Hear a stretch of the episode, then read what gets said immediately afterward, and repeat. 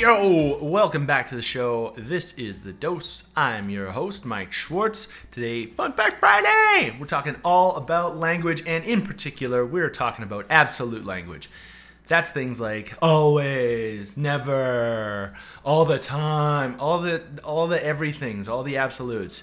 Tell me if you are guilty. I'm putting my hand up right now. I do it. I do it all this freaking time. See? Right there.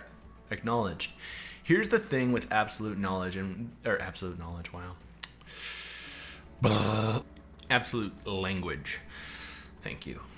With absolute language, when you start using always, never, it's not accurate. It generally is not accurate. Accurate. I can't even speak today. That's how good language is.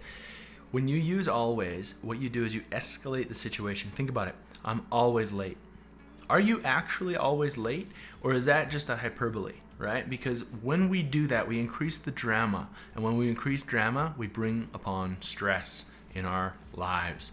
Stress we don't need. We exasperate the situation. So if you want to down regulate be a little bit more cool get more accurate. Like pinpoint accurate with your words and your usage of them okay?